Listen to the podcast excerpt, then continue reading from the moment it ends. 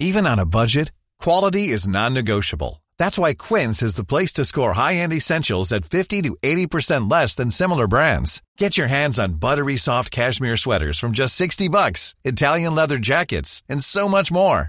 And the best part about Quince, they exclusively partner with factories committed to safe, ethical, and responsible manufacturing. Elevate your style without the elevated price tag with Quince. Go to quince.com slash upgrade for free shipping and 365-day returns. There's never been a faster or easier way to start your weight loss journey than with PlushCare. PlushCare accepts most insurance plans and gives you online access to board-certified physicians who can prescribe FDA-approved weight loss medications like Wegovy and Zepbound for those who qualify. Take charge of your health and speak with a board-certified physician about a weight loss plan that's right for you. Get started today at plushcare.com slash weight loss. That's plushcare.com slash weight loss. Plushcare.com slash weight loss. LMFM podcasts brought to you with Carrickmacross Cross Credit Union, where a student loan can help you finance your further education. Call to Carrickmacross Cross Credit Union, O'Neill Street, or at carrickmacrosscu.ie. The Michael Reade Show podcast. Tune in weekdays from 9 on LMFM. To contact us, email now michael at lmfm.ie. Thursday morning, the 25th of April. Good morning, with much debate and discussion from now till 11am. This is Michael Reade on LMFM. We begin this morning with uh, an attack on an elderly couple in County Louth. Gardaí are investigating the callous incident, which happened at 8 o'clock on Tuesday evening. Two men in their late teens or early 20s entered a house on Rock Road in Dundalk. They escaped with less than 450 euro, but before leaving, they had tied the couple who were in their 80s up, armed with a hammer, a knife, and a hatchet. They locked the pensioners in a bedroom. They made their getaway then in the couple's car, which was later found nearby. Reports this morning suggest that the same thugs have been involved in three similar incidents in the last fortnight locally. Let's talk about this uh, with local independent TD Peter Fitzpatrick, who's come into studio with us uh, this morning. This is obviously.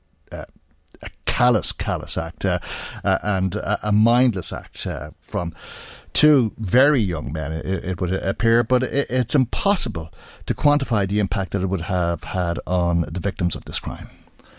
Michael, when I heard in your programme yesterday morning, I, my, my stomach just turned. And when you also said in your programme yesterday morning that these two men had a hammer, they had a hatchet and a knife, and I said to myself, what's going on in this society? Two elderly people from Blackrock, from a country area, uh, who lived in the area all their lives, uh, all like if, if if people don't feel safe in their homes anymore, there's something seriously seriously wrong. These people, these two men went in, and Michael, they, they, they, they didn't care what they had to do. Is they intended to get whatever money they could for this elderly couple. They didn't care whether they, had to use a hatchet, mm. a hammer, or a knife. It's very, very, very serious. I take it they knew exactly what they were doing, given the time of day, because at eight o'clock in the evening, it's broad daylight at this time of the year. So they weren't trying to break in in the dead of night. Uh, they were forcing their way into this home, knowing that there was an elderly couple inside who were vulnerable, uh, and that they would be able to get money if there was money. I believe that these two young men uh, targeted the area.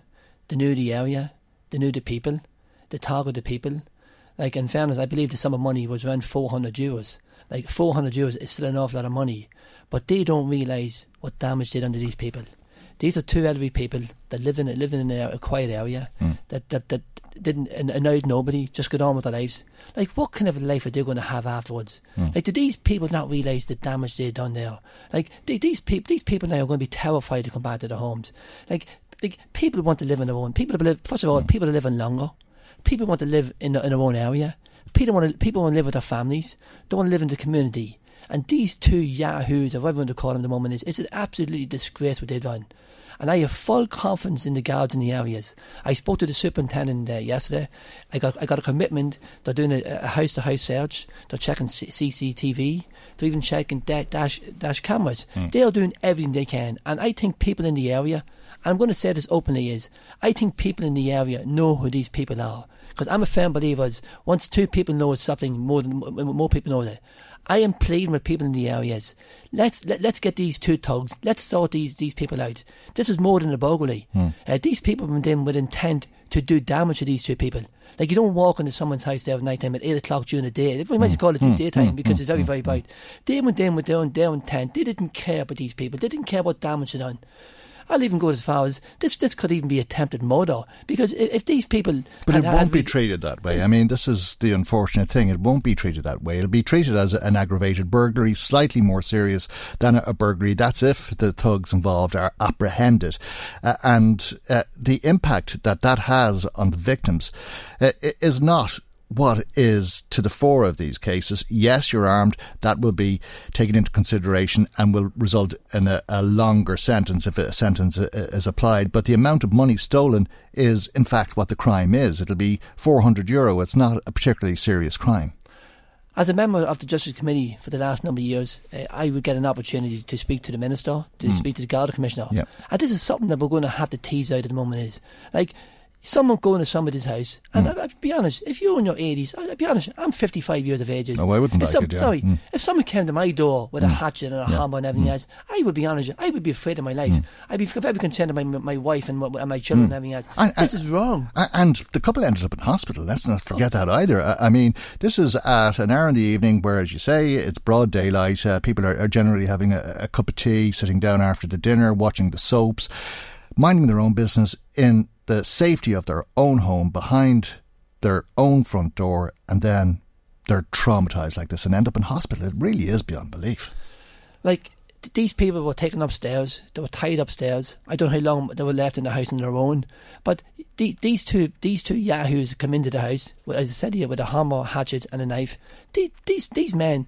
I have you know a program two or three weeks ago, and I was talking about mental health. These people, there has to be something seriously wrong with these people. The breaking into someone's home there at the moment is, and the damage they've done to these two elderly people. And to me, it's it's like we've all we've all got mothers and fathers. We've we, like as I said here, uh, I spent yesterday uh, yesterday in Dublin in in the zoo with my two grandchildren. A day that I really really enjoyed there at the moment is like it's all to do with your health, your family life, your quality of life. Is that these two people? What quality of life are they going to have coming out of the hospital at the moment? Is they're going to be afraid to stay in their own homes because every time a mm. door knocks or a doorbell rings or, or someone the phone rings, they are going to be afraid of their lives. And as I said, yeah, th- How concerned are you to think that the same young fellas have been involved in similar incidents locally? Very, very disappointed. Very, very, very disappointed. And I'm very, very disappointed in people in the area know who these people are. Like the, these two young people, uh, they, they've got a mother and father. They've probably got brothers and sisters and everything else. And I'm just saying that they're doing nobody any favours. These two, these No, two, but they don't care. uh, You know, I, I suppose without meaning to scare people or over sensationalize this, uh, I think there is a, a very strong message in that for people locally uh, and to think about their home security. Don't be opening the door at night. Well, th th these two young people have a mother and a father. How would they fancy this happening to them with their mother and father? Like the way I always look at life is hmm. like. Why do something to somebody if if, you don't want it done to yourself? Hmm. Like like I guarantee you, they would be two very angry people if someone broke into their house and got their mothers and fathers or their grandfather and granny and tied them up and and, and done exactly what they done. These two people are completely not scared. The thing really frightens me also was also on Wednesday morning I was reading the Evening Herald there the, the same thing happened in, in South Dublin. Uh, two two elderly people in their seventies. Terenure, yeah. Uh, two, two elderly people in uh, uh, uh, a courier man uh, rapped the door. The minute opened the door, three men charged into them, tied them, tied these people up, and they stole a four-figure sum. Uh, all listen, I'm not trying to scaremonger people in the area. Uh, Blackrock is a lovely area. Uh, I remember being on your program back in 2015. The people in Blackrock were very concerned about the low presence of Garda. We got a commitment from from from the, from the superintendent Gerald Coley. Uh, the the guard was increased for, from to uh, one sergeant and three and and uh, three guarded. Uh, if you're looking in a, in a daily basis uh, from Dundalk and the surrounding areas, those daily patrols there at the moment is like they, they can't cover everything. So listen, I'm just pleading with the people in hmm. Dundalk, Blackrock area, Louth, Eastmead. Let's all work together. Let's start looking after the, the, the, these are the people who got this country back on this feet. These are people who who who wants to to enjoy the last few years of hmm. their life. They want to they want to feel safe in their own home, and we have to help them. We have to help the guards. Let's all start by if, if this if this if these two men are responsible for three burglaries, listen, all I'm trying to say is let's inform the Garda, let's get these people put behind bars, let's talk to the Garda Commissioner, let's talk to the. Yeah, to, but to how do we do that? I mean, as things stand, there's real problems, as you very well know, Peter Fitzpatrick, from sitting on the Justice Committee. Because I mean, let's imagine for a, a moment that these two fellas are arrested tomorrow. Then what? Uh, they'll uh, probably carry out a spate of burglaries, waiting to be sentenced. Well, as I'm saying, prevention is the best cure. As I said to you, there's people out there know who they are. If you are decent people and have your own parents and grandparents, you have an onus to inform the Gardaí. Because I'll tell you one thing, like, like this this has put a fear, not only in Dundalk, Blackrock mm. and Laird, this has put a fear throughout the whole country. People are, elderly people are going to be afraid to live in their own homes. As you said, here, people are living longer, and people do deserve to live longer. People are living healthier lives at the moment, is, and people should be enjoying the last few years of their life instead of having to worry about these thugs coming in and destroying their lives. Mm. Like I said, here, these two people are the, the lives. Everybody agrees, but I, so, but I suppose the question is, how do we stop it from happening? Well, as I said, Michael, is we, we, if, if we all help. If, if, But if we need some changes, don't we? I mean, it's but listen, we all have a habit of saying, "Oh, like if something goes wrong, oh, let's blame the education Hmm. system, let's blame the policing system." Let's all start with ourselves. Like I live in an area, and there was a Well, lot what about the people. definition of burglary as a a crime? Is it considered seriously enough by the courts? Well, Michael, definitely not, Michael. But to me, this is not a burglary. To me, this this this this is, this is a lot more than a burglary. This is two men with a hatchet, a hammer, and a knife. And uh, I'm a firm believer. These people went in, and they didn't care whether they killed these people or what what what, what happened. All they wanted was was money, whether it was money for drugs or money for drink, or whatever at the moment. All they wanted was money. And the only the real, the real thing that would alarm me at the moment is I believe these are people not too far from the area. I believe these these these two young people have maybe been been been been, been, uh, sussing out the area for for a period of time because they knew these two people are, are, are living on their own. Like eight o'clock in in, in an evening time in daylight, calling and doing this here, like, it, it makes no sense whatsoever. So I'm trying to start it. Where do we start? We start off by everybody taking responsibility, by everybody getting involved, by everybody trying to help their elderly neighbours. What about a deterrent, though? I mean, people will often argue that there should be tougher sentencing. Well, as I said to you, Michael, let's look at let's let's look let's look at this incident in Blackrockers. Let's hope that these people are caught today, tomorrow, or uh, ASAP. And let, let's let, let's start. Let, let let's get an opportunity. Let's ask the minister. Let's ask the the, the, the Garda commissioner. Let, let's change the law. Let, let, let, let's, let's, let's, let's make it a, more serious offence because people don't realise it. Like, like uh, uh, the policing authorities uh, says that uh, that the guard have, have reached half the targets for 2018. But one of the things they've, they've achieved is that burglary has, has reduced. But the thing about burglary is, you're right. What is a burglary is? Like, I'm not being smart. It's like A lifetime of burglary for a burglar. I mean, we all have heard about revolving doors and so on, and people who fall victim to burglary will tell you that they can't fall asleep at night. They hear the smallest creak in their house and they think someone's going to come in and kill them. Uh, people want to sleep in bed with guns to protect themselves and this sort of thing. Uh, and it, it's something that will result perhaps in a, a sentence, but is the sentence in line with the uh, impact of the crime? The answer, Michael, is no. This is something, Michael, we're going to have to start fighting harder for because I'm telling you, uh, what's going to happen now at the moment is like no matter whether you're young people or old people or whatever at the moment is, what's going to happen over the next few months, especially what happened in Black people are going to be afraid to answer the door. People are going to be people are actually afraid in their own homes, and in fairness, people don't deserve that.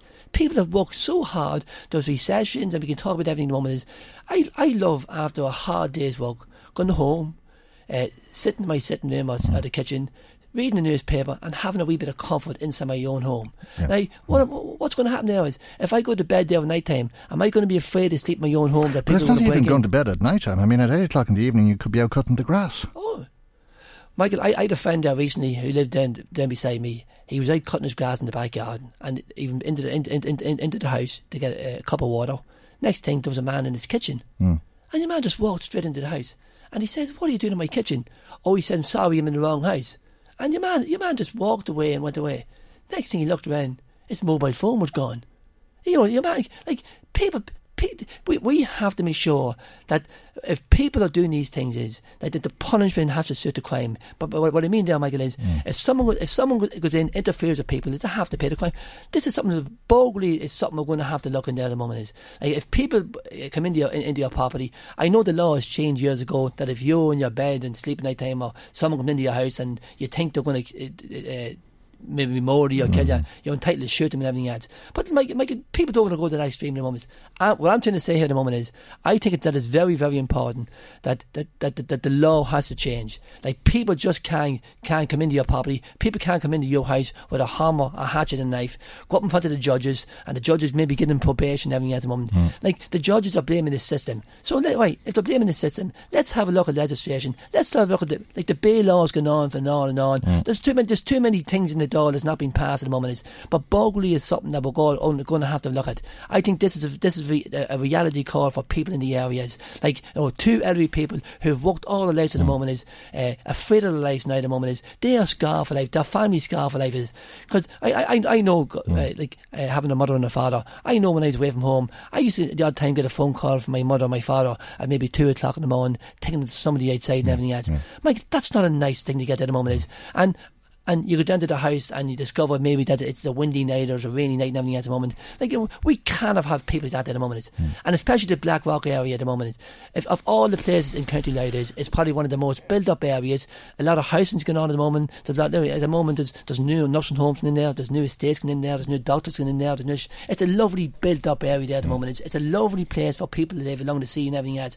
And the last thing I want to do is, is people be afraid to live in an area like that. There, like I said, it's a lovely country area. It's a beautiful area. Well, it could we, be anywhere like, either. But, I mean, this is the yeah, thing. Yeah. But what's going to happen there at the moment is, like, Blackrock is going to be known mm. for, for two people in their 80s being mm. broken into, being being afraid of their lives. I don't want that to happen.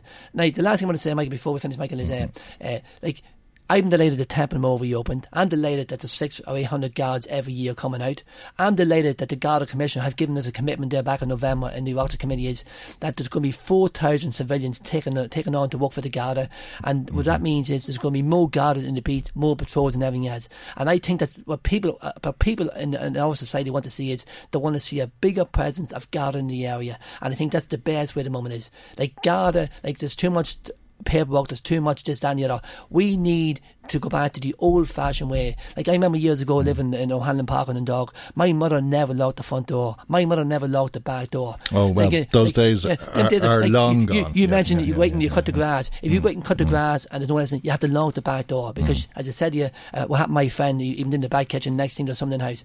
Like we, society has changed. All I'm trying to say, people, listen, we all have to take responsibility. We all have to look after each other, and we all. And if you see anything suspicious, or let's start by these two thugs. If anybody in the Blackrock area knows who done this at the moment, please report them to Garda. These two people have to be put behind bars, and us as, as as politicians, as legislators, we have to make sure that the law has changed, that they have to pay the penalty. Absolutely, and uh, perhaps people listening to us uh, would look out for their elderly neighbours and uh, perhaps everybody listening to us would think about their home security and about opening the door before they do, and perhaps uh, you uh, could check to see who it is before you let anybody in.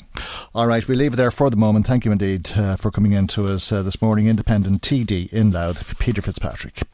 Michael, Reade on LMFM. Now, in less than a month, if you're over 18 and on the electoral register, you'll be able to vote in uh, the elections. Uh, there's two elections that you'll be able to vote on and a referendum. And in other parts of uh, the country, people will also be voting on whether they would like to elect mayors for their region. Let's talk about all of this uh, with our political editor, Eileen Brophy. Good morning to you, Eileen, morning, and Michael. thanks for joining us. I, I think for some of us, it's going to be pretty complicated uh, come uh, the 24th of next month. Uh, what, what are we being asked to do? Well, we're going to be asked to vote, obviously, for our local councillors. Most people know their local councillors. Uh, well, some of them, not all mm. of them, mind you. I mean, I look, I'm not alone. Like, uh, do I live in a constituency? But I also am a journalist, and I have to say there are many of my local councillors that I haven't seen or heard of. Um, and when I see them up on the uh, uh, yesterday morning, when I got up and came out, my goodness, all the lampposts were full of the posters because yesterday was the day they were allowed to put them up, um, and some of them look absolutely stunning with the airbrushing and everything. You kind of go, who's she? you Mm. know. But anyway, that's uh, so that's probably the the. Do you like thing. posters, by the way? It's been the most controversial year yet, uh, I think, for posters. And I believe there are areas now, um, like around Roscommon and places like that, Mm. where they have all decided they're not going to put up posters at all. yeah, and 13 Uh, areas in Louth where people are being asked not to put them up, right. absolutely, yeah. But uh, what, what, what are your thoughts on it? I, well, you know, I think uh, uh, it, it, I think they're good, provided they take them down and they're not they're not a danger uh, for you know when you're driving and that. Sometimes some of them, uh, you know, are are dangerous that you can't see uh, o- over them. But I think they're good because it does give people a chance to see who's running in their area. Because a lot of the areas have have now changed. You know. Um, obviously uh, since the new law that came in there, what 2014, uh, that some of the areas have changed. So some people, some people that were in my area are now moved into the next one, and uh, I wasn't aware of that until I saw the posters yesterday. Okay. Um, uh, and I think a lot of a lot of people will will find that uh, that as well. So I think maybe for us the local councillors. I'm not, I'm not, uh, you know, I'm not, I'm not dumbing down uh, the European um, uh, uh, uh, election anyway either. But I think locally it is the one area where you know we we can have a say and we should have a say uh, that we you know can talk to our local councillors uh, you know things that that that are are, are bothering us in our own little areas And, w they are little areas to a, a large extent, aren't they? Because there's a lot of councillors. I think there's uh, around 950, 949 councillors uh, across uh, the country, uh, and quite a, a lot in each county. But then each county is broken down uh, into smaller regions, so that when we fill the seats, we're talking about 10, 12 seats uh, type of, of thing. But right. these these are the politicians then that will be working in the local areas. What's their job? What what what, what will they have to do? Well, it's their job uh, to make policy, and obviously uh, for their areas, for their local areas. Well, obviously they, they have a say in the whole. So if you somebody uh, you you know in, in your area, but they would be there for the whole of Louth or the whole of Meath. So. They make the policy for for that area, and usually there's an agreement between um, councillors, you know, that they, they won't object to other areas that they're not living in, unless it's something that's absolutely ridiculous. So they, they work very well with one another. So they make the policies, and then it is uh, the, the it's the actual civil servants uh, that um, carry out the policy. But you know, there was a report written there some time ago uh, that you know local areas have now they've they've they've weakened their whole.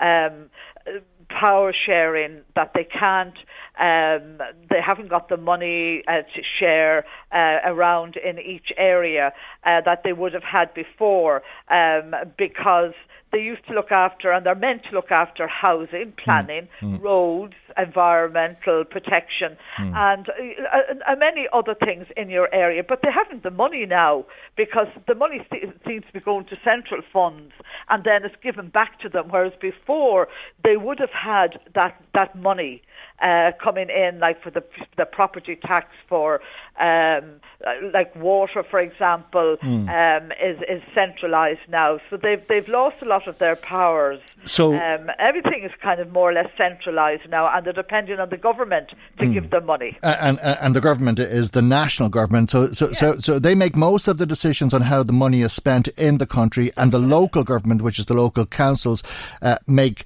decisions on how some of that money is spent locally. But they far less in this country, it would seem, than is the case elsewhere. They have, and far less than they used to have one time.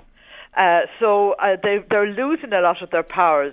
So you will find that if you do that, and if you're not looking after uh, your local councillors, uh, some people use the local council as a stepping stone uh, for the general election to get into the Dáil, but other people are genuinely doing it for their local areas um, and to make sure that you know that, that people in their area have a say uh, through them. But the uh, things have moved on so much over the years uh, that a lot of an awful lot of the things that they would have had a say in before now uh, come from from central government.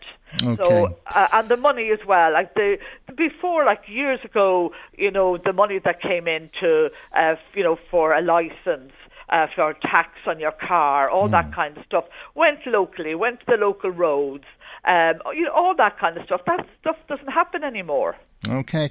Uh, so people then may decide uh, to vote for somebody because of uh, the political party that they belong to, right. because of an issue that they're raising in the local area, or some people might vote uh, because uh, somebody is male or female for that matter. That's right, uh, uh, and there would be a lot of that now because obviously uh, they're, they're trying to encourage women uh, to run for in politics now, and apparently in Ireland, like we we be way behind other countries. Uh, then there's an awful lot of people that think you know that women should be should be in there on their merit, uh, not because of quotas and stuff like that. Um, but um, I think that's a different argument for another day. Another day, indeed. Yeah. So, so, so the people we vote for will go uh, uh, to the local councils. They won't go to the Dáil or to Shanadair or anything like that. No. Uh, and then there's another election for the European Parliament. This is separate right. to the other one. That's separate. Now, I suppose the argument in, in that we have three constituencies, which is very, very little, you know. So, um, like if you if you're living in Wexford and just kind of think of a further point, um, and you're living in uh, Kerry, you ha- you have the same, you, you know, the same people um, ru- running in in those areas, and you just wouldn't know uh, who they are. Dublin um, is a little bit better because in Dublin you have. Uh, you know, it's, it's for the whole of Dublin. Um, so, and then you have obviously your own uh, constituency there. now. And 17 candidates to choose from here, which is a huge constituency going yeah. east to west, yeah. And it is. I mean, it's an, it's like it's it's mad, really, to be honest with you. And it's very difficult for people to know who to vote for. People don't understand the European Parliament. I mean, the argument now is that you know we're going to elect two um, two uh, MEPs uh, that won't be able to go to Europe um, until Britain uh, pull out of uh, of Europe because they now are uh, they were meant to obviously Brexit we were, they were meant to be out uh, in March and now we're in the situation at the end of March now we're in the situation where they will be running their own candidates in Britain. They will take up their seats uh, in the Parliament, which means that we have we we gained by them leaving, we gained two seats, and tho- so there are going to be two people that won't be able to take up seats until Britain go, and Britain mightn't go at all. Okay, and Brexit is going to be a big part of the debate, no doubt. We have uh, another paper to decide on, uh, and it's a referendum on divorce. But isn't divorce already available in this Yes, country? Yes, it is available, but you, you know you have to take a, a certain amount of time. You have to be separated for a certain for over five years, uh, you know, before you can actually even go for uh, for divorce. And now most people that are you know awaiting for for divorce are actually living in the same house because people can't afford to move out now because property is so expensive number one and renting is so expensive that you find that they're they're living in the same house now so they're easing all of the time limit on that which is only right really um so because everybody like people know um, you know that they like they want to be divorced. Like we're not children, um, and it's about time that they did ease on that. So people will be asked to vote on that as well. Because at the moment, the politicians can't change the rules because it's No. in the constitution. you have to be separated for four out of the last five years if you want to get divorced. Uh, and if we remove that, then the politicians will be uh, in a position to change it. They say they'll change that to By two. law. Yeah. Yeah, they can break laws. They can't do that at the moment. Well, we'll all be making up our minds over the course of uh, the next month on all of these issues. Debates. And we'll begin our coverage, indeed, our debates will begin on uh, Monday of next week. Uh, and I'm sure by the end of the month, uh, we'll all be completely up to speed with all of the issues and so on, if we're not sick of it at that stage. Eileen, thank you as always. Eileen Brophy is our political editor. Michael Reade on LMFM. Now we'll uh, talk about uh, an assault on a paramedic which uh, occurred on Tuesday night locally with uh, Paul Bell, divisional organiser with SIPTU's Health Division. This happened locally, as uh, I say, on Tuesday night at half uh, 11. It, it resulted in a paramedic being injured and concerned for a patient who was uh, being transported by ambulance. Yes, this came to my attention yesterday morning, Michael, and thank you very much for inviting me in to, to talk about what is a very serious issue on a, a, number of fronts where it's very serious, and I'll explain as we go on. Um, ambulance was involved in the routine uh, patient transfer uh, from uh, Dundalk to Our Lady Lourdes Hospital, uh, and one of the individuals being transported uh, basically was causing difficulties for both paramedics. There was a female paramedic uh, taking care of the patient, and uh, a male paramedic driving the vehicle. Uh, obviously, things were ongoing in that vehicle, and it was decided to stop the vehicle uh, off the motorway uh, along Tully Esker, uh, whereby the male paramedic was assaulted on the side of the road. Luckily enough, the paramedic was wearing a device commonly known as a man down device, uh, so when the individual fell, it triggered off an alarm system in in ambulance control in Dublin, uh, and they knew there was something ongoing because they could see the ambulance was stationary. Uh, in fairness, uh, the Gardaí responded extremely promptly uh, and tried to deal with the issue, but the paramedic was injured. Uh, and resulting from that, when the call was eventually completed, having been delayed, the ambulance was stood down for the night uh, the two members of staff were medically examined, and both were understandably sent home to try and obviously de-escalate this. Uh, we a as a union representing ambulance personnel. While we don't have many assaults, the issue here is that they are growing in seriousness.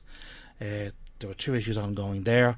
There was the patient's welfare, and there was the welfare of the crew, and then the town of Drogheda had no ambulance for the complete night and we're relying upon a service from uh, Dundalk or Ardee. So they, that because that ambulance and the personnel yeah, were that, taken out of that action. vehicle was stood down, mm. and that, that's the result of it.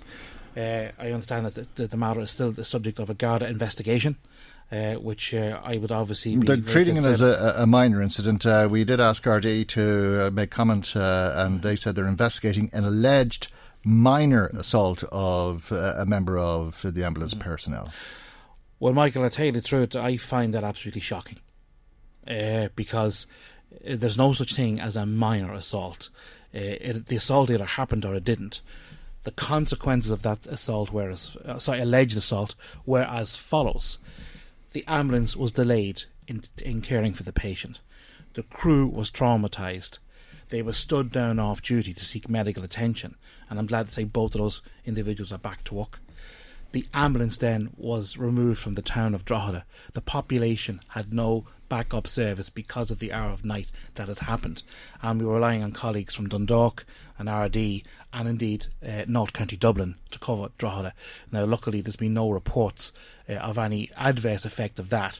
So I am quite concerned about you know a minor assault. Uh, that's the, that was the consequence of what happened on that roadside. Now, I understand it's still a Garda investigation and the facts will be established. Uh, and it's a bit hmm. disappointing mm. that that commentary will be used, especially in light that the ambulance crew had nothing but praise for the response of local Gardaí. Uh, I think one patrol car was actually on the M1 motorway and was able to get there very quickly.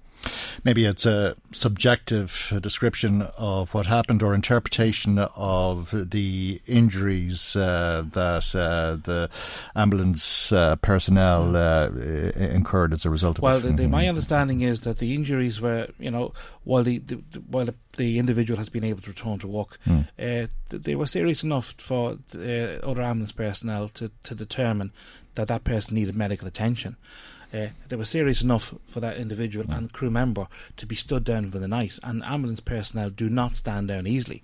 I mean, they, they are quite robust and, mm. uh, you know, quite robust people. They, they get on with the job. There's a rough and tumble with it. Uh, but on on that evening, that's they were the consequences of that incident. And is it an assault on a, a member of uh, the emergency services, in this case the ambulance personnel, any different than an assault on uh, another citizen? Uh, quite frankly, Michael, no this is something that you've. This is something which uh, I believe government are extremely soft on. Well, you've been calling for a change Absolutely. for years. For years, yeah. uh, we believe that an assault on uh, an emergency me- uh, medical service provider, be it a member of the fire service, the coast guard, the ambulance service, civil defence, name them, or a public servant in general, uh, as it would be a member of Garda Yeah, lollipop person. should be treated in a different way because Hmm. at the end of the day, those people are providing a state service. Some of these individuals, uh, and I'm not relating to this case, but some individuals believe that if they assault a person like that, they're striking out against the state. That this has been some of the excuses that's been given to air members over the years having suffered assault. By the way, in this case, fair enough. Uh, some good news is in the sense that the medical, uh, the paramedics are back to work. But there's been other cases where we've had people who've never returned to work. You know, people have been thrown downstairs, uh, they've been stabbed, whatever. They've never returned to work because they just couldn't face it.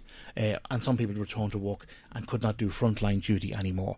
Uh, may have suffered from post-traumatic stress disorder. So it is something that I've been calling for. It is something that has not been given the, the level of attention. And what's quite interesting is nobody understands why. The legislation should be very simple and enforced.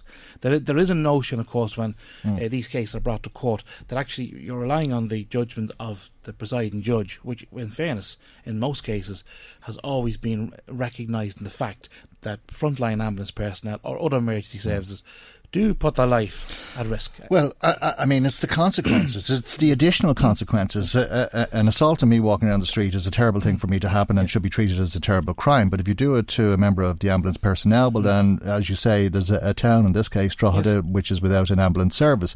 Uh, a little bit like the story we were talking about earlier on. If you rob 450 euro from somebody, it's a terrible thing. Uh, but if you rob 450 euro from people in their homes at night, Yes. particularly elderly people, there's unforeseen consequences. Well, I mean, these issues travel with these people. Uh, they remain, and there's also questions then being raised. Well, you know, could I have done something different? There's a bit of self blame on these things. Sometimes you hear ambulance personnel t- rerunning this whole thing in their own head, saying, "Well, if I'd done something different or reacted quick enough, uh, would would that have been stopped?" At the end of the day, the focus is actually on the patient, Okay. uh, and the focus is on making sure that that patient's cared for. Uh, but the, the our, our town did suffer an exposure because of this incident, and I, I do understand that while the matter is under investigation, Mm-hmm. it should not be treated as a minor assault. Okay, and we are somewhat limited in Yes. what we can say uh, about this because it is the subject of an Absolutely. investigation, but we leave it there for the moment and thank you indeed Thank for you, coming Michael. into us uh, this morning. Paul Bell, Divisional Organiser with SIPTU's Health Division. Michael Reade on LMFM. Now let's find out what you've been saying to us. Marie Kearns uh, joins us with some of uh, the calls and text messages that have been coming to us this morning. Good morning to you, Marie. Good morning, Michael, and to everybody listening in. Lots of people in touch in relation to that burglary in Dundalk, Michael. Uh, Finnan was listening to your interview with Peter Fitzpatrick, and he agrees that what happened to that poor couple, as he describes them, was absolutely disgraceful. He thinks that what has what has to happen is a complete overhaul of the justice system, because in its current state, it's ineffectual. When a serious crime like this is committed, there needs to be harsher punishment for the perpetrators when they are caught, in order to deter others from committing similar offences. It's all very easy for people to blame the Gardaí, but in a lot of cases, the Gardaí catch those responsible, build their case only to see the guilty party walk free from court because of a le- legal loophole. A revamp of the legal system is vital. Okay. Sean says that sentencing in this country is not strong enough, and as a result, criminals are not put off carrying out these terrible acts or from reoffending. Real sentences need to be handed down and even include hard labour, Michael.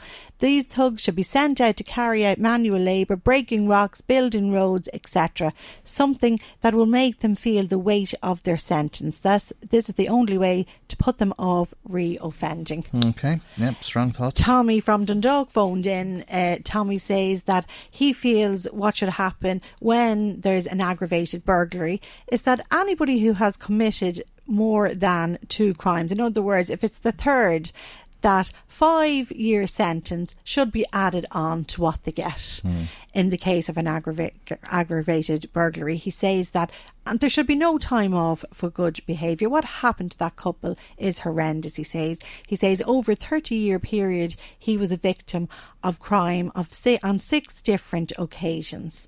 And at one stage, he had a gun. Uh, uh, pointed at his head, he says, and it's a terrible or- ordeal. It takes you a long time to get over. He says his own home was burgled five times during his lifetime, and he says, unfortunately, none of those cases where he was concerned were solved. And he says there's a lot of shock and horror over the current case, but by the time the court case comes around, that will have faded by the majority of people. It's only those affected that still really feel it, he says.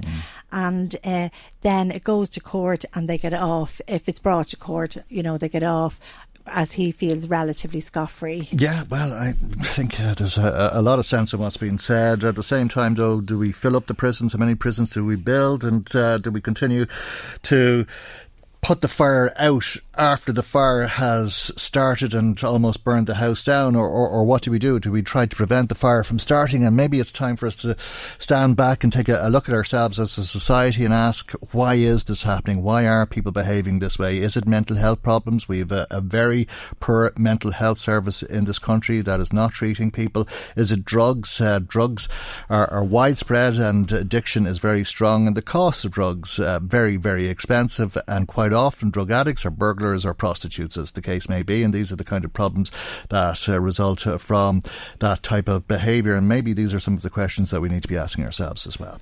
A texter says two years ago this happened to us, OAPs. The guards came that night. Nothing has happened since. My husband had a nervous breakdown after all our valuables were taken. God, okay.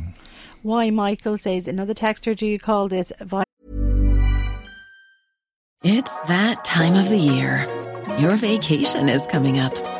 You can already hear the beach waves, feel the warm breeze, relax, and think about work. You really, really want it all to work out while you're away. Monday.com gives you and the team that peace of mind. When all work is on one platform and everyone's in sync, things just flow wherever you are. Tap the banner to go to Monday.com. Hey, it's Ryan Reynolds, and I'm here with Keith, co star of my upcoming film, If, only in theaters, May 17th. Do you want to tell people the big news? All right, I'll do it. Sign up now and you'll get unlimited for $15 a month in six months of Paramount Plus Essential Plan on us. Mintmobile.com slash switch. Upfront payment of $45 equivalent to $15 per month. Unlimited over 40 gigabytes per month. Face lower speeds. Videos at 480p. Active Mint customers by 531.24 get six months of Paramount Plus Essential Plan. Auto renews after six months. Offer ends May 31st, 2024. Separate Paramount Plus registration required. Terms and conditions apply if rated PG. Many of us have those stubborn pounds that seem impossible to lose, no matter how good we eat or how hard we work out. My solution is PlushCare. PlushCare is a leading telehealth provider with doctors who are there for you day and night to partner with you in your weight loss journey. They can prescribe FDA-approved weight loss medications like Wegovy and Zepbound for those who qualify. Plus, they accept most insurance plans. To get started, visit plushcare.com slash weight loss. That's plushcare.com slash weight loss. Outrage, quote, mindless. Peter Fitzpatrick calls them yahoos. Uh, the the excuses for human life that deliberately attack elderly people are no better than sewer bacteria. The judicial system is the problem. You have culprits who are going out committing lots of these types of crimes. They've dozens of convictions mm. where the sentence was minor, and then they get a suspended sentence. Uh, says that you're what's happening is that our system is allowing them to do this on the elderly. Mm, okay. Strong maybe, thoughts. yeah, maybe maybe they're a product of our system. You know, were they born this way? I somehow doubt it, but uh, that doesn't take it away from the seriousness uh, and the consequence of what happened to, to that couple on the Rock Road. Maria from Dublin says, ask Peter Fitzpatrick why uh, politicians can't improve victim support services. The elderly couple could be given a stay over minder for a period of time following this. The law doesn't have to be changed to offer support to victims, mm-hmm. just action by those that we voted into power. By the way, Michael says, Maria, I love your show. okay, thank you very much indeed. A County Louth mm. listener says, in relation to the two people attacked in the privacy of their home, it's just not good enough, Michael. These people came in with items that could cause death. The, lenient, the leniency of the Irish law has a big role to play. These couriers knew that this couple probably lived alone and they deserve to be put away for a long time. Maybe so, but uh, they seem uh, to be children or a little older than children. Uh, they're being described as being in their late teens or early 20s, perhaps, very young people, and it is amazing to think that they would have such disrespect uh, for life and uh, for elderly people uh, to act in such a, a, way. And indeed, we saw some young people uh, arrested in uh, Derry over the weekend as well. And uh, as uh, a consequence of the events that led uh, to those arrests. Lyra McKee was uh, buried yesterday. It was a very sad and moving, and indeed uh, sort of pointed uh, service in that uh, it brought to light uh, not just uh, the lovely person that she was, but the opportunity that there is now in terms of bringing about a change of attitude. we'll hear a little bit of what the priest, Father Martin McGill, had to say. The signing of the Good Friday Agreement which was about ensuring would, there would be no more deaths like Lyra's. Earlier in this service, we listened to Matthew's account of the Beatitudes, which was chosen by her family in remembrance of Lyra learning the Beatitudes by heart when she was a pupil at St. Gemma's. The Beatitude, blessed are the peacemakers, for they shall be called the children of God, is very timely. Many of us will be praying that Lyra's death, in its own way, will not have been in vain and will contribute in some way to building peace here. Since Thursday night, we have seen the coming together of so many people in various places and the unifying of the community against violence. I commend our political leaders for standing together in Creggan on Good Friday. I am, however, left with a question. Why, in God's name, does it take the death of a 29 year old woman with her whole life in front of her?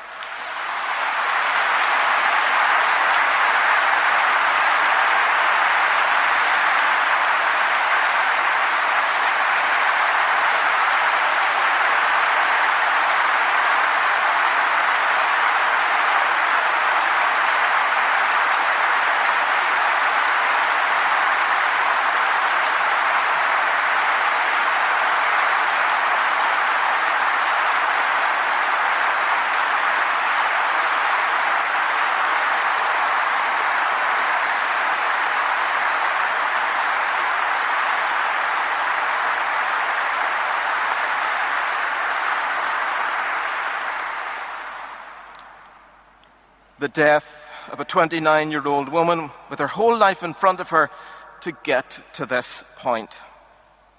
As Christians recall the death of Jesus on the cross, we remember that his death was not in vain, but was for us the doorway to eternal life. I dare to hope that Lyra's murder on Holy Thursday evening can be the doorway to a new beginning. And I detect a deep desire for this. One of Lyra's friends was reporting as saying this We've had enough. There's a younger generation coming up in town, and they don't need guns in their hands. They need jobs. They need a better health service and education. They need a life not a gun in their hands.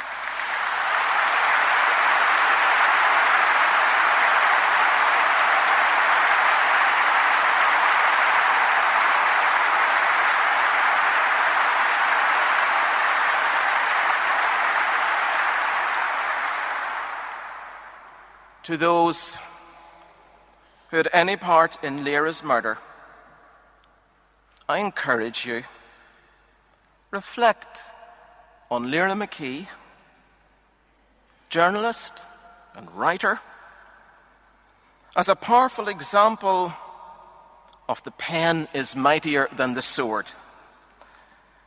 I plead with you to take the road of non-violence to achieve your political ends. It was encouraging to see that those who provide a political analysis to the organisation responsible for Lyra's death chose to call off their parade on Easter Monday in Derry, following the call from Father Joe Gormley, the parish priest in Creggan, where Lyra was killed.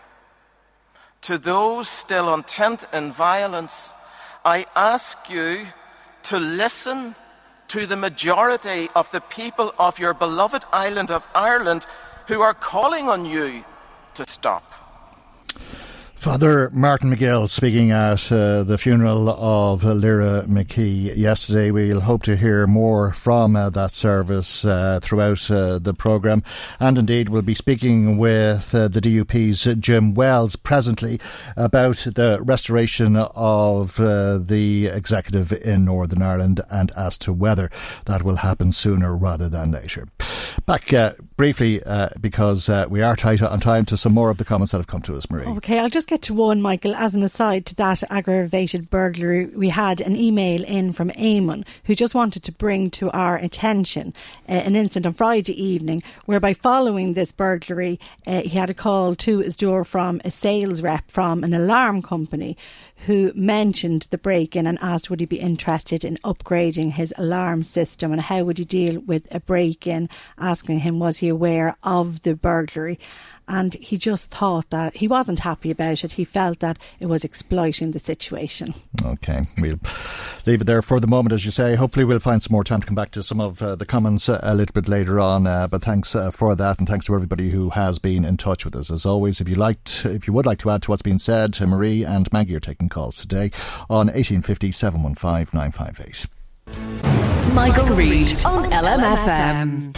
Now, we've just been listening to that uh, very strong message uh, Father McGill gave uh, to politicians in Northern Ireland yesterday at Lyra McKee's uh, funeral service. Let's hear what the Chief Constable had to say to politicians. Here's uh, George Hamilton speaking just after the service. All of the main political parties standing together in condemnation of this murder, of this violence against the communities of Derry and right across Northern Ireland. And I hope, as a citizen as well as a, a Chief Constable, that that opportunity will not be lost. And we just heard Father McGill in his reflections piece in the funeral service talking about the responsibility on our political leaders to step up and to take advantage of these tragic circumstances where the life of Lyra at 29 years was so horribly cut short. So I hope our political leaders will do just that. All right, and George Hamilton did uh, appeal to anybody with information about those responsible to come forward. But let's talk about the responsibility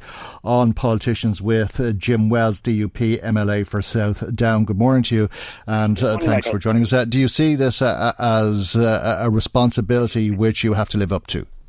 Well, first of all, I think everyone would pay tribute to the life of Lyra McKee. I don't think I met her uh, in my 40 years uh, in politics, but certainly she seemed to be a wonderful journalist and, and someone that was even handed, uh, had a marvellous personality. There is a responsibility after the, um, the funeral service yesterday for parties to get together at, at Stormont and start to negotiate and try and get devolution back up and running. I think it was quite clear that from the reaction to Father McGill's statement at the funeral that there's a huge yearning out there for people to get round the table and to start to talk. We've been haven't had a government in Northern Ireland now for two, almost two and a half years, and that situation cannot allow to, to continue to fester. Okay, uh, and what about the reasons for?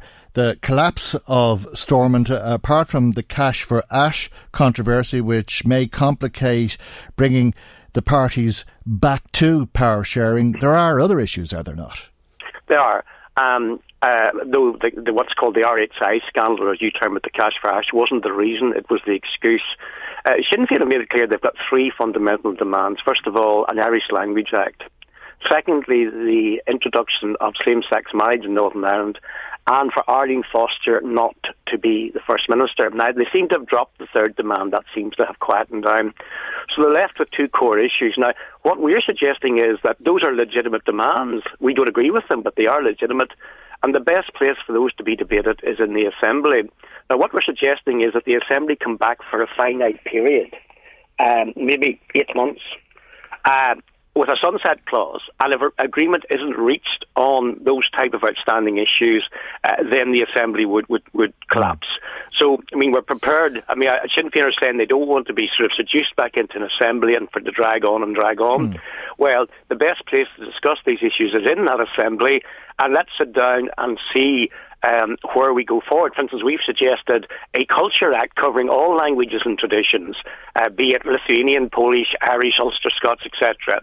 And and that to me is something we can do which would commemorate the life of Lyra McKee is people sitting down and talking because, you know, simply shouting at each other outside the doors of Stormont I think doesn't uh, achieve anything. All right, uh, forgive me for thinking, but you sound somewhat disingenuous to me, at least, talking about same sex marriage being a legitimate issue to bring to negotiations, given your own views on same sex couples and same sex relationships. Uh, it's an issue that perhaps would be fitting to bring to negotiations if there was to be real tribute paid to Lyra McKee. Uh, but uh, it's one that may be brought uh, by Alison Bennington on behalf of the DUP, who's running as a, a, candidate in the council elections. And you're aghast at the idea I, of. I, I, I am, and that's a very, neat uh, segue there, Michael, though I said it myself. Y- yes, I mean, let's be honest about it. I will totally oppose the introduction of same-sex marriage into Northern Ireland. But what I'm saying to you, it's legitimate of Sinn Féin and other parties to try to table that for the discussion in the Assembly, but make it absolutely clear, I personally will always vote against same-sex marriage. Now, you, you've then moved on to the issue of Alice Bennington. Uh, this is a major uh, sea change. It's a, it's, a, it's a watershed for the DUP. The DUP have now selected to stand in the local government elections May the 2nd, a lady who is openly and quite honestly in a same-sex relationship uh, and is um, uh, someone whose lifestyle that some in our party would find great difficulty with. Mm. Why? Because many of us come from a very uh, staunch Protestant evangelical tradition, uh, Michael, which states that all sexual activity should be confined to heterosexual marriage. We do not support an, an ultimate redefinition mm. of hmm. marriage. We see marriage as a fundamental building block of our society, marriage and the family. And if we tamper with that, we endanger the whole structure of society. And the breakup of the family is such a dangerous thing to, to occur. But surely so sex should be confined to the bedroom. No, it shouldn't. It should be something that is confined to standard traditional marriage. And I've always believed that. And Michael, I know it's difficult from you, from a very liberal background down there in County Louth, to understand what, make, what makes many people in Northern Ireland tick. But many of us believe that the traditional view of marriage is one man, one wife, settling down and having a family. And that is the basic building block of our society. And if we endanger that, then society will collapse. So therefore, we do not support the LGBT movement's demand for a, a fundamental change in the status of marriage. And you've, you've been through this debate yourself in the Irish Republic. You had a major referendum on the mm. subject, and all I can say is well done, Roscommon, as the only county in the Irish Republic who came out in favour of traditional marriage.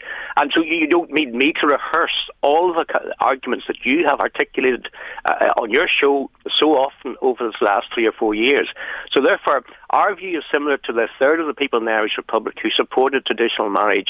And therefore, what annoyed me intensely about the selection of Alice mm. Bennington, who I've never met, by the way, I don't mm. know, uh, so I don't want to make it personal, but what angered me was the party were not consulted at any level about such a fundamental change in its policy.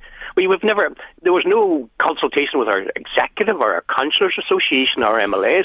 This just happened. But, and the lady was put at the front of the if, manifesto. If you don't want somebody to represent your party purely because of their sexuality or because they're open about their sexuality, there is no prospect of you considering same sex ma- marriage. Correct. Correct, Michael. Well spotted. There's no prospect of me ever under any circumstances supporting same-sex marriage. But what I do say is, if people have that concern on that issue, the place to, the place to negotiate that issue and to, to, to, to debate it is, is in the Assembly, and the same way it was, nego- it was debated in the Dáil before it was put to the referendum. So, will Lyra McKee's death have been in vain? Uh, uh, that is uh, what Father McGill asked. Can I assure you, those who savagely and brutally murdered Lyra McKee were not attempting to murder her. They're attempting to murder totally innocent members of the police service of Northern Ireland. So therefore, I think the, the tribute to Lyra McKee is that if it forces all the parties in Northern Ireland to get back to Stormont, to, to run the day to day issues as health, education, etc., but also to sit down and talk about these terribly difficult issues. And I accept that they're desperately difficult, uh, Michael. Mm. But the place to do that, as they did it, in the, did it in the Republic, is in the Dáil. The place to do that is in Stormont. I mean, if Labour was to pull the plug and run out of uh, the Dáil Leinster House and say the whole thing must collapse because we don't agree with a particular government policy, that's anarchy. They, all the parties in the Republic stay in and negotiate and debate these thorny issues. Okay, we'll leave it there for the moment, but thank you indeed. Thank, thank you, Michael. Thank, thank you very much indeed for joining us uh, this morning. Jim Wells, DUP MLA for South Down. And we'll go back uh, to that service yesterday and hear some of uh, the tribute made. Uh, in memory of uh, Lyra McKee, here's her friend uh, Stephen Lusty speaking yesterday. She stopped to talk to some homeless person that she knew on the route she never said it, but I know that she always gave them half her dinner money so they, could, so they wouldn't go hungry. That was our Lyra. When Lyra and I were together, we rarely talked about her work. It was a topic with a priority well below family, loved ones, and superheroes. I helped her with introductions on occasions, but only once did I participate in her research. That was a study into the 90s and 70s and 18s Belfast punk bands and their followers, and how they were able to bridge the difference between communities. This was a time when Belfast was a very different and divided city. Our conclusion was that the success of punk had much more to do with finding commonality than it did with bridging difference. If we were to analyse Lyra, she too would be a punk, a new age punk.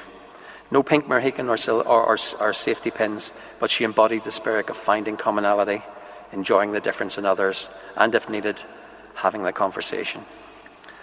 The 1979, 1979 Stiff Little Fingers sang about an alternative Ulster, a great song, a war, war cry, a glimmer of hope. Forty years later, later, Lyra showed us what it took to live in alternative Ulster commonality, appreciation of difference, having conversations. Lyra and I often spoke about what she wanted to do with her life. Her goals were always simple to be great at whatever she did professionally, to be happy, and for those close to her to have the same. But there was much more depth to Lyra.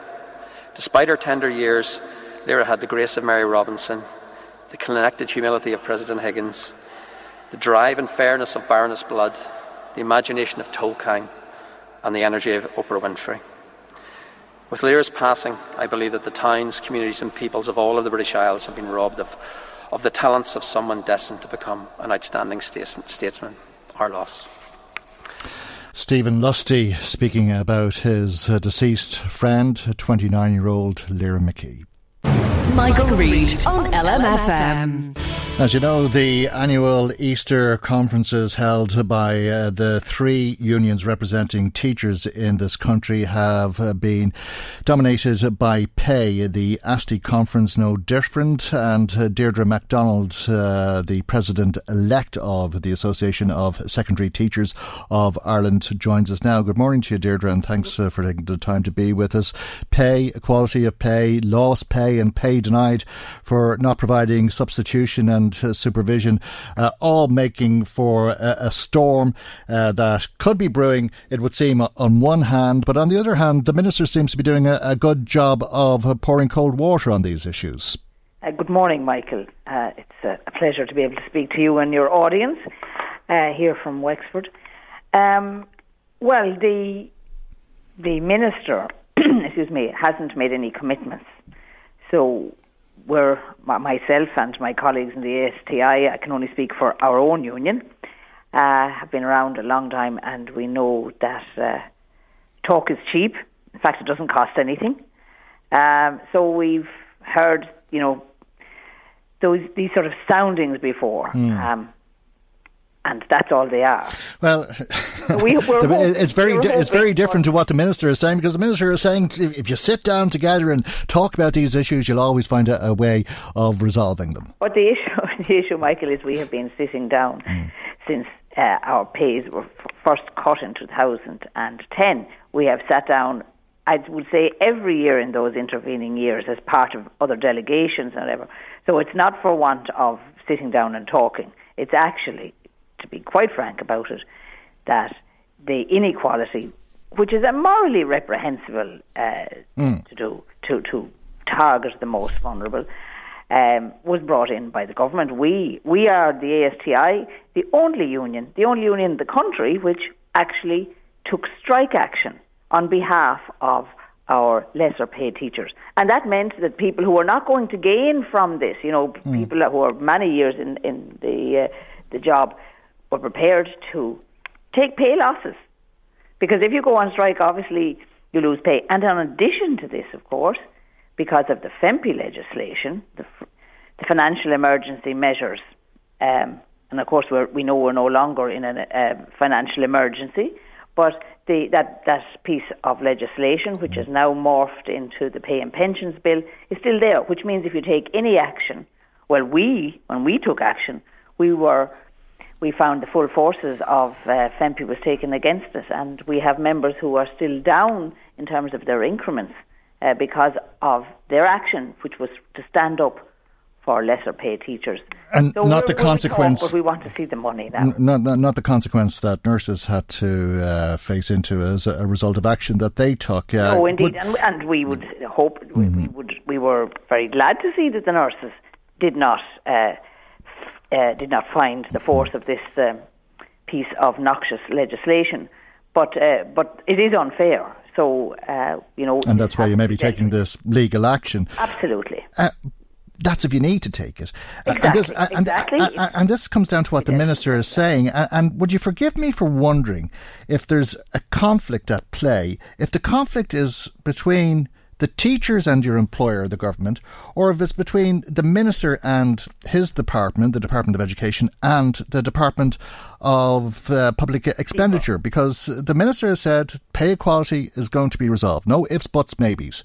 And then the Department of Public Expenditure said uh, it may be resolved. That means it may not be resolved. The minister said uh, that on the lost pay, uh, that if you sit down together and talk about it, you'll find a, a, resolution. The Department of Public Expenditure had no comment. Yeah, well, I can only speak for our own side. You know, uh, they have a cabinet. It is up to them to speak with one voice, as you know, a coherent government should.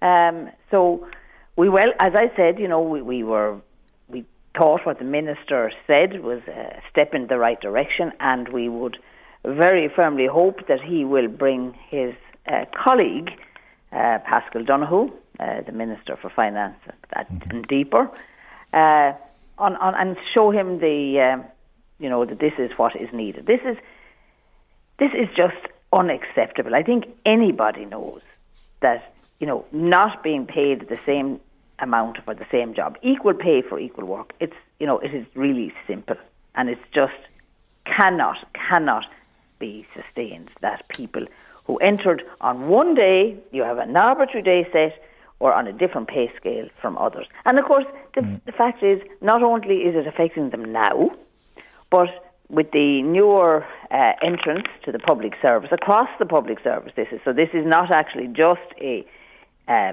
an issue for teachers. It came to be an issue for teachers earlier because when there was an embargo in the public service, you couldn't have a classroom full of students and no teachers. So they had to employ teachers, whereas they, you know, with other work it could be left undone, but you can't leave a class untaught. Mm. So other uh, public sector sectors uh, now are coming in where they have uh, new entrants, and so they're feeling the effects that we felt, you know, right from the get go, so to speak.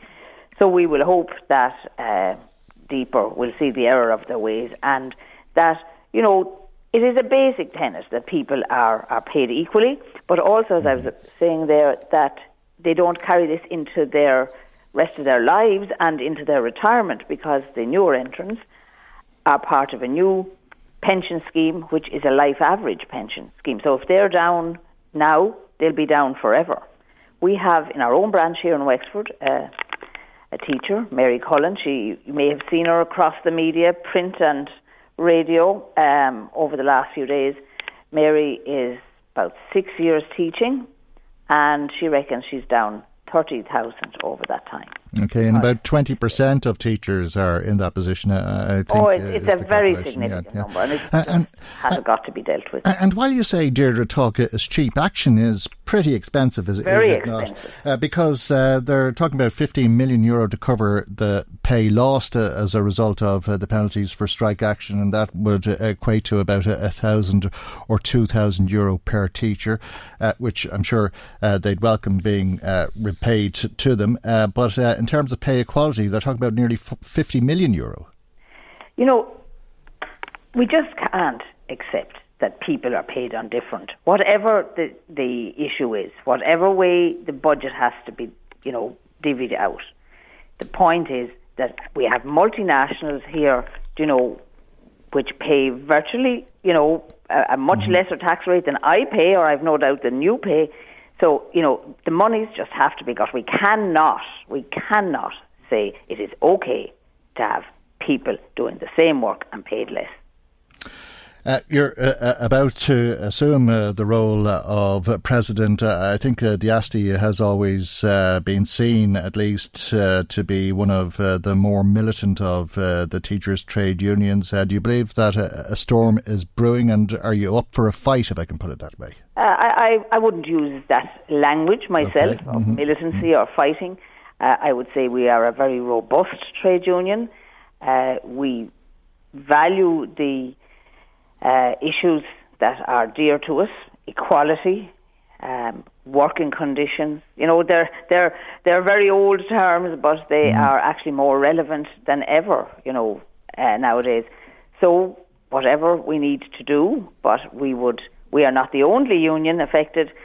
So uh, the idea of concerted, you know, together stronger, uh, that would definitely be, you know, but we, we have to do what we have to do to bring these issues to a satisfactory conclusion okay. for us. Well, we'll leave it there for the moment, and thank you indeed uh, for joining us uh, this morning. Deirdre MacDonald is uh, President elect of ASTI, that's the Association of Secondary Teachers in Ireland. Now, we'll return to the funeral service of Lyra McKee, and we'll give the final word on this programme to Lyra's sister. Here's how Nicola remembered her yesterday. The passing of our Granny Laurie in 2005 broke Lyra's heart. Their bond was indestructible, and we take great comfort in the fact that they are now together again.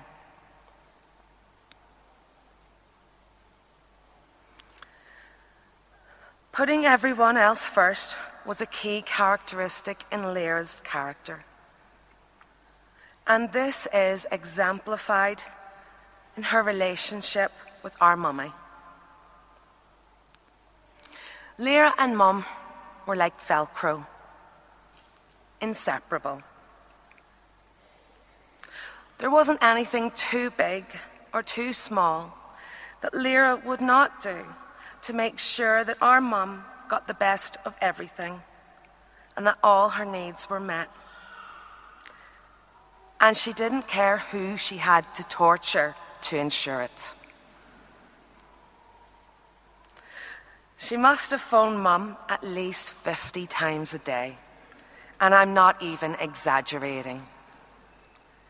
Sometimes it was simply to ask, Are you okay? And then a follow up call to ask, Are you sure you're okay? And sometimes she was only upstairs.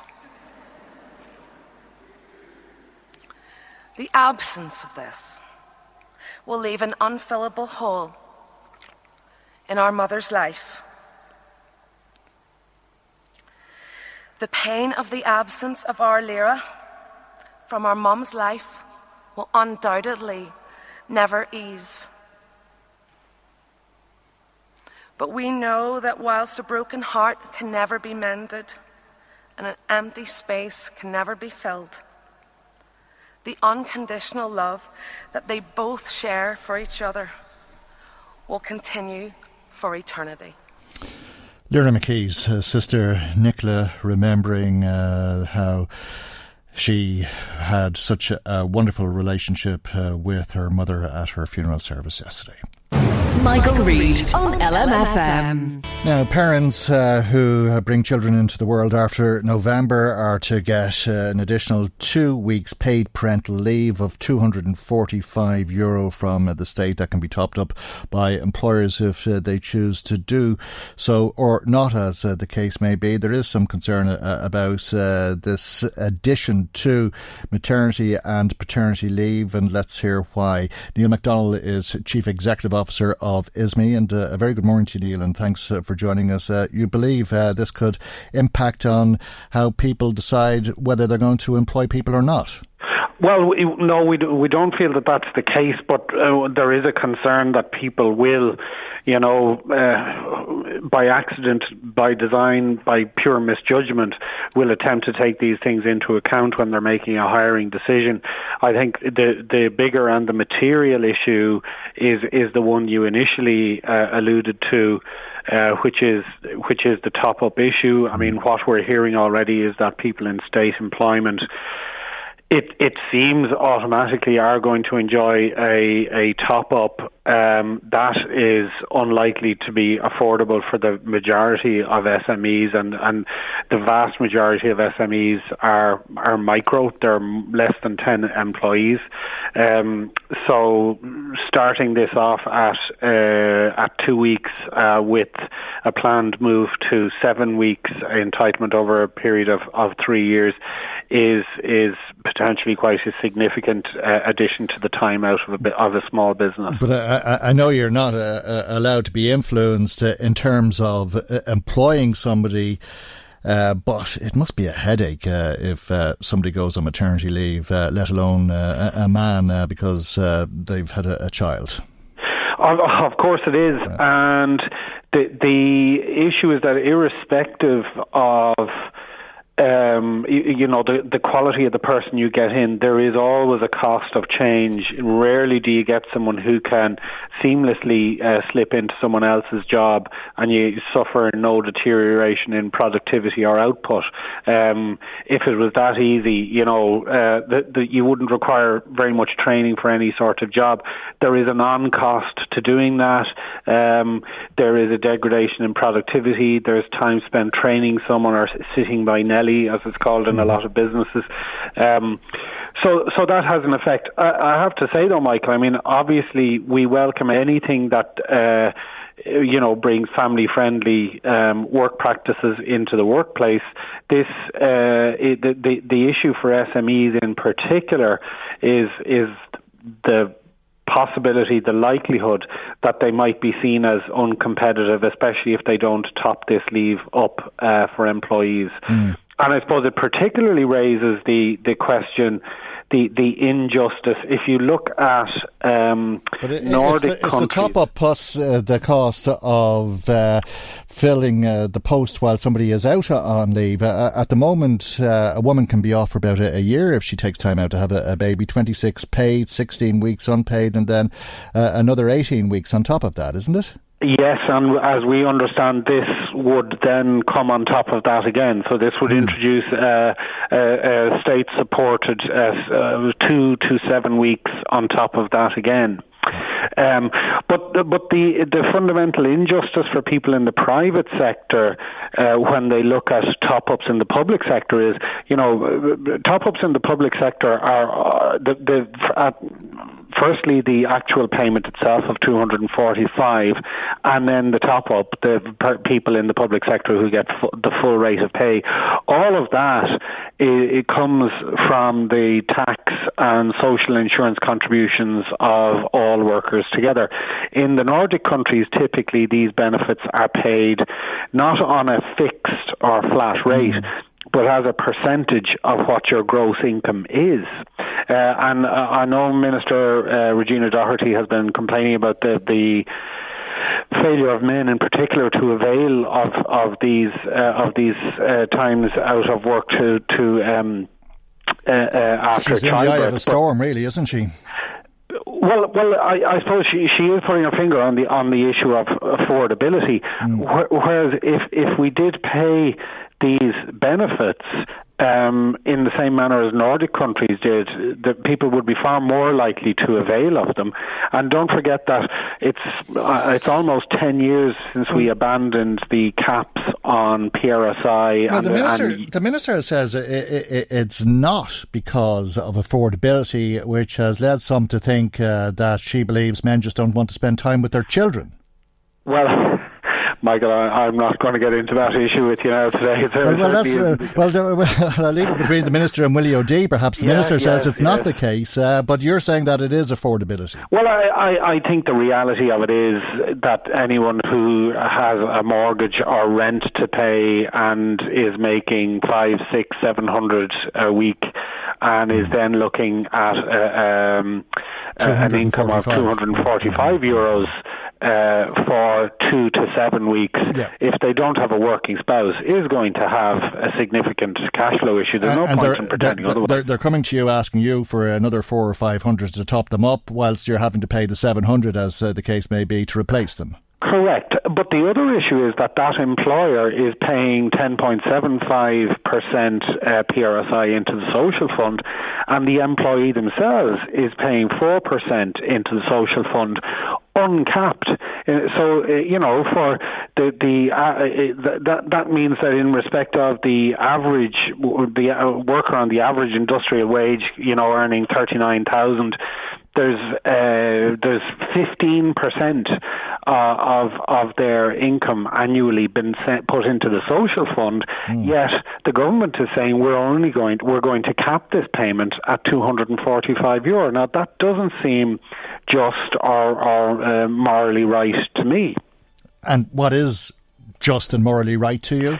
Well, well where The the, where the state comes out with the, the the social insurance fund should be exactly what it says on the tin. It's Mm. social insurance, and if you pay more into the social insurance fund than for programs such as this, such as parental leave, Mm-hmm. if you have contributed two or three times as much as the worker next to you, you shouldn't have your uh, parental leave capped Okay. uh, out of out of state convenience at 245 euro. It, should be a percentage of your earnings, in other words. Yeah. All right, we'll leave it there. Thank you indeed for joining us uh, this morning. Neil McDonnell, Chief Executive Officer of ISME, brings our programme to its conclusion today. Our time has run out on us once again, and God willing, we'll see you for our next programme tomorrow morning at 9am right here on LMFM. Good morning, bye bye.